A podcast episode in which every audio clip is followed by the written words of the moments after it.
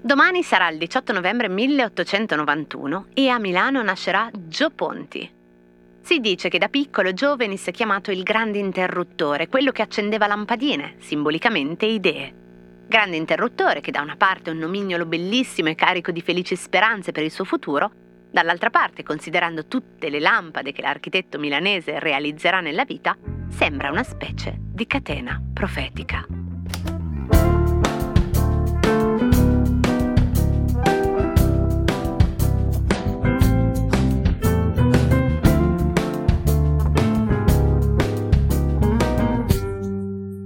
Cosa c'entra Gio Ponti con Cini Boeri? Gio Ponti è stato ampiamente citato in questi mesi di Cosa c'entra, ne ho parlato per il Pirellone, per l'Andrea Doria, ne ho parlato per la puntata sulla radio del 30 ottobre per aver curato la settima triennale dedicata proprio alla strumentazione radio. È un nome che viene fuori spesso, insomma, quello di Gio Ponti, e non credo che potrebbe essere diversamente da così in un podcast che su Spotify appare nella categoria Design e Architettura. E quindi questa puntata di Cosa c'entra me la prendo per parlare di Cini Boeri, che c'entra con Gio Ponti perché è lì, con Gio Ponti, che comincia tutto. Gentile Cini, ha voglia di lavorare? È sgobbona? Si sente di sgobbare? Se sì, mi telefoni lunedì. Nel 1950, non ancora laureata ma già incinta del suo primogenito, Cini Boeri si vede recapitare questa lettera da Gio Ponti.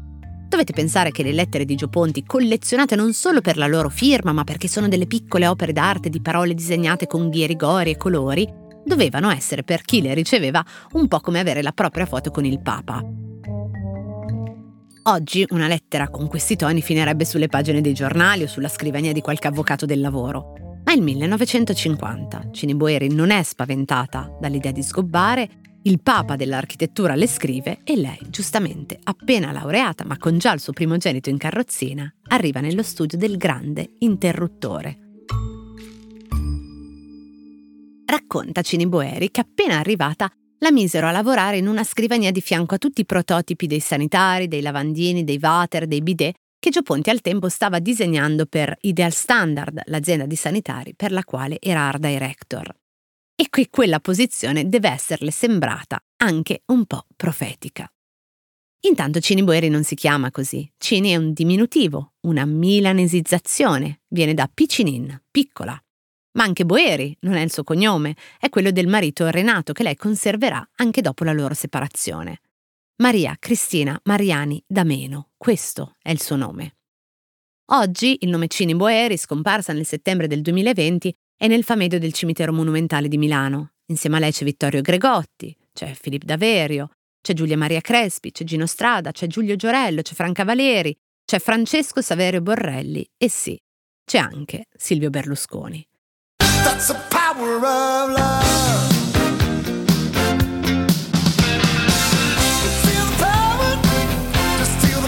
Per il lavoro che ami, scegli l'energia che ama il tuo lavoro.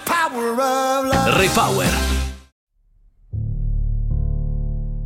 Ma il nome di Cini Boeri è anche in un altro pantheon milanese, di cui lei stessa si occupò, la Loggia dei Mercanti, sotto al Duomo, dedicata ai partigiani. Nata nove giorni dopo l'omicidio di Matteotti, Cini fu una staffetta partigiana, ha curato tra le altre cose l'allestimento di Casa Gramsci a Ghilarza, nel centro della Sardegna, un luogo poco turistico che vi consiglio assolutamente di visitare. Quando dopo l'esperienza da Gio Ponti entrerà nello studio di Marco Zanuso, di cui pure ho già molto parlato in Cosa c'entra, incontrerà Richard Sapper. Lei ricorda che Sapper andava sempre in giro con i fogli da disegno arrotolati e portati sopra la spalla, una posizione che le ricordava il bazooka e che le faceva paura, che le faceva tornare in mente gli orrori vissuti durante lo sfollamento. Così chiese a Sapper di portare i fogli come tutti, sotto il braccio, e lui lo fece. A un certo punto Cini Boeri decide finalmente di farsi uno studio tutto per sé e lascia gli uomini della sua vita e gli uomini del suo lavoro. A differenza loro, in architettura progetta specialmente case private, molte per la propria famiglia, per gli amici, case per coppie. Disegnai una casa per due amici, o una coppia, o due persone che vivono insieme. Creai due unità che proteggevano l'autonomia degli abitanti pur nella coabitazione, senza che i due individui dovessero fondersi assieme e mimetizzarsi l'un l'altro nel concetto tradizionale di famiglia. Separai le due vite quotidiane dando loro un nome. Mi accusarono di essere una killer di matrimoni. Faccio fatica a scegliere tra i tantissimi progetti di architettura e case, il bunker alla Maddalena, la casa nel bosco sul lago, i negozi come quello per Arflex, per Techniform, Noll, Rosenthal, Venini, gli alberghi, i ristoranti e gli arredi, tantissimi divani. Il più radicale di tutti il serpentone di Arflex, con l'idea di un divano infinito da vendere al metro per dare la forma desiderata e pensato per i giovani, perché i vecchi non solo cadrebbero su questo tipo di seduta, ma anche da questo tipo di concetti. E poi le lampade, le sedie, i tavoli, gli accessori, persino una caffettiera. Ho deciso allora per Cini Boeri di leggervi un pezzo a sua firma che compare su un numero particolare di Esquire del 1976, un numero dedicato all'uomo, ma scritto, illustrato e fotografato solo da donne. Signore e signore, ecco a voi Cini Boeri. Sotto l'aspetto professionale io sono considerata capace di intendere, volere e decidere per loro mi affidano la loro privacy, le tenebre delle loro nevrosi, gli aneliti progressisti e le miserie delle abitudini. È una specie di febbre culturale che li porta a saper scegliere un professionista anche donna ed una volta fatto questo passo, essi, i clienti uomini, esagerano perfino nel dar fede. Cominciano i loro discorsi controllando gradualmente l'istintivo tono cavalleresco che li porta inizialmente a farmi il baciamano, e mi piace, mi andrebbe benissimo se non arrivasse per me sempre imprevisto, mentre stringo robustamente la mano per tranquillizzarli sulla mia sicurezza professionale, fino a poi parlarmi quasi con un tono di complicità maschile e su un piano di assoluta parità. Questo mio raggiunto livello è però negato per lo più all'altra donna presente, moglie o compagna del cliente, la cui presenza, il cui discorso, i cui tentati interventi sono malamente sopportati.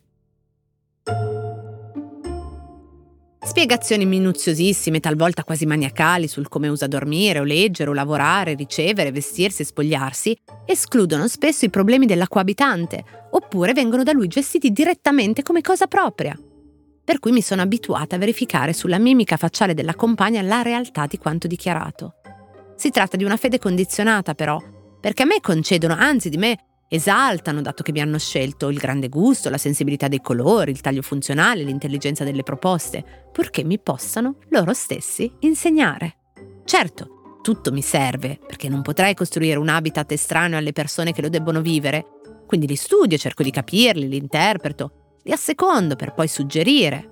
Continuo a separare e a dire, questo è il bagno per il marito, questo è l'angolo di studio per la moglie, questo è l'armadio per lei, questo per lui cercando evidentemente nel subconscio una maniera di vita che lasci questi due individui libero l'uno dall'altra e con parità di diritti. Ma il Superman cliente, l'uomo che a causa di terribili ipocrisie ansiogene non separerà mai la sua buona e sana famiglia, che chiama mamma la moglie, l'uomo che viaggia molto e torna sempre, che ha comperato lungo la strada delle sue ricchezze tot milioni di stile presso l'antiquario, che ha macchine fotografiche cineprese, proiettori, carte nautiche, nastri, radar e talvolta anche collezioni e coppe trofeo, questo è per me sempre un dramma senza soluzione. Non dormire con la testa nord, borotalco in bagno e quindi no moquette, barbecue in casa, fuori casa e sul tetto, no al telefono ai ragazzi, gli apparecchi sanitari della servitù diversi dai suoi, la cottura distante tot centimetri dal lavello e 36 camicie appese non piegate, e i vini, orizzontali, verticali, inclinati, e pregiudizi ancestrali e feticismi di ogni genere, ed assoluto disinteresse per ogni altro essere umano, coabitante o no.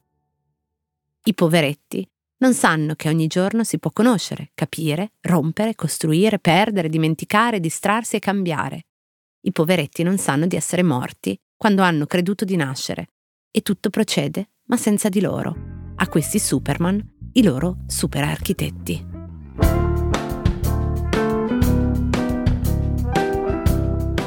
Cose arrivate da vari luoghi, epoche e situazioni. Sono sintomi, sono diagnosi e a volte sono soluzioni. Messe una accanto all'altra ci raccontano chi siamo.